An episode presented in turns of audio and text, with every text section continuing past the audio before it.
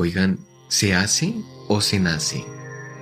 Hola a todos, bienvenidos a Somos la Magia, les habla la Plutonisa y hoy quiero hablar sobre esta pregunta que ha retumbado por mi cabeza por varios años y, y bueno, quiero compartir mi opinión actual al respecto, basándome en lo que yo sé y basándome en, en mi experiencia como David, como Vero, como persona diversa. Y bueno, empecemos por decir que muchas personas consideran que la orientación sexual es fruto de una serie de circunstancias sociales, circunstancias de crianza, circunstancias de vida que llevan a una persona a adquirir una tendencia en sus gustos sexuales.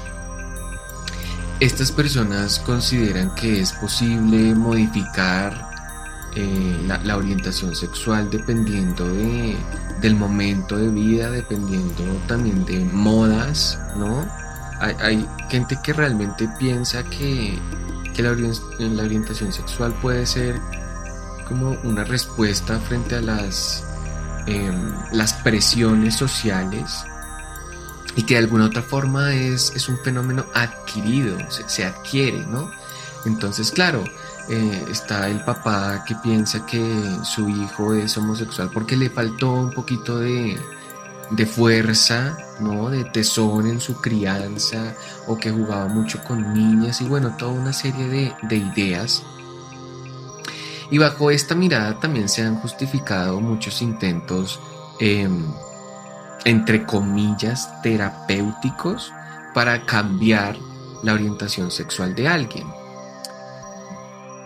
Bien, estos intentos han sido como acuñados bajo el término terapias de conversión, donde prácticamente se pretende generar un condicionamiento aversivo frente a escenas o circunstancias que muestren em, como escenarios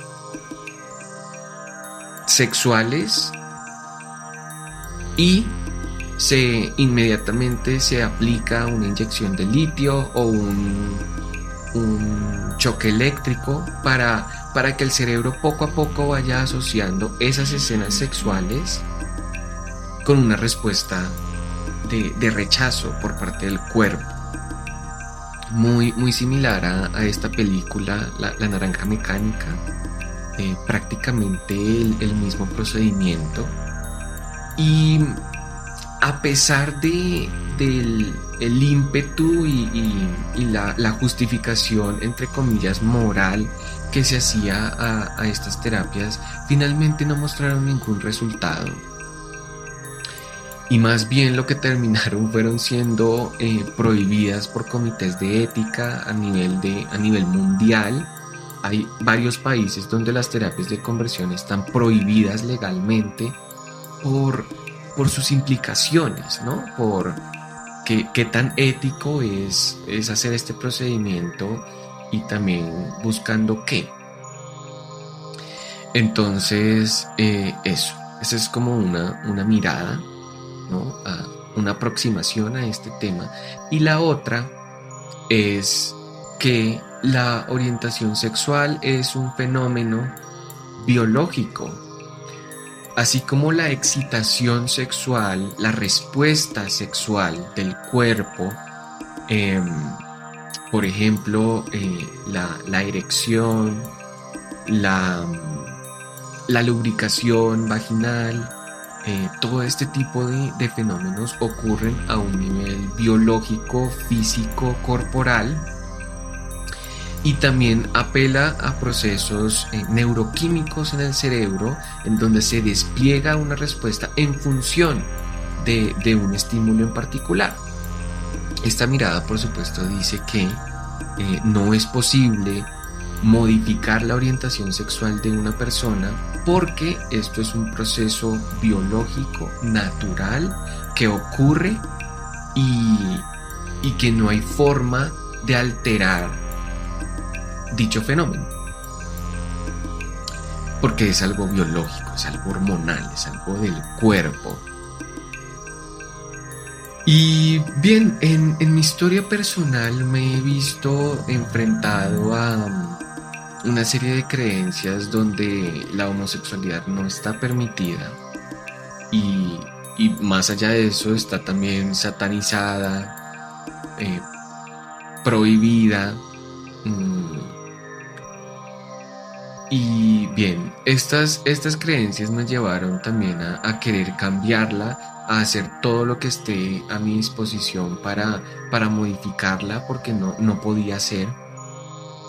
Y durante muchos años, eh, puedo decir con la mano en el corazón que intenté cambiarlo y no, no logré nada, solo logré em, un poco destruir el, valor personal que yo sentía, eh, menospreciarme, tenerme en un concepto bastante bajo, con mucha frustración. Y, en eso estaba hasta que, hasta que realmente llegó un día en el que me rendí y dije como no, no puedo luchar contra esto, no, puedo hacer nada realmente para, para modificar quién soy, porque a mí me parece que la, orientación sexual y, la sexualidad como tal es una dimensión de la experiencia humana, no es algo que, que yo ejerza una hora a la semana y ya pueda echar al baúl eh, no es algo que, ninguna persona puede ignorar, ¿sí? porque siento que es, parte de nuestra experiencia. Y bueno, eh, llegó el momento en el que me rendí, en el que dije como, bueno, he hecho todo lo, que está en mis, manos para cambiarlo, no pude, pero pues ya que no pude, pues ¿por qué no vivir con esto? ¿Por qué no abrazarlo? ¿Por qué no aceptarlo? ¿Por qué no hacerlo parte de mí, dejarlo florecer. Y bueno, a partir de ese momento mi vida pasó del blanco y negro al color, a los siete colores. Y, y aquí estoy llamándome la plutonisa. bueno, una cosa es la orientación sexual y otra cosa es la, identidad de género, ¿no?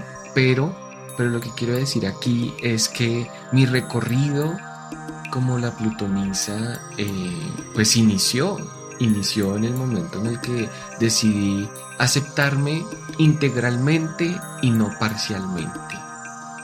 Abrazar todas las partes de mi ser. Y cuando uno hace eso, de alguna otra forma su energía florece. ¿sí? Cuando uno mismo deja de, taparla cuando uno mismo deja de bloquearla, lo más natural es que ésta se expanda, crezca, brille. Em, entonces, bueno, yo sí opino que uno nace con esto y que son muy poco útiles y tampoco, y tampoco son necesarios los intentos por modificar la orientación sexual. Bueno, no sé ustedes qué piensen, no sé qué, qué opinión les merezca esta, esta postura, al menos ha sido mi experiencia. Y les doy las gracias por haberme acompañado en el episodio de hoy. Yo soy la Plutonisa, ustedes son la magia y nos vemos en el próximo.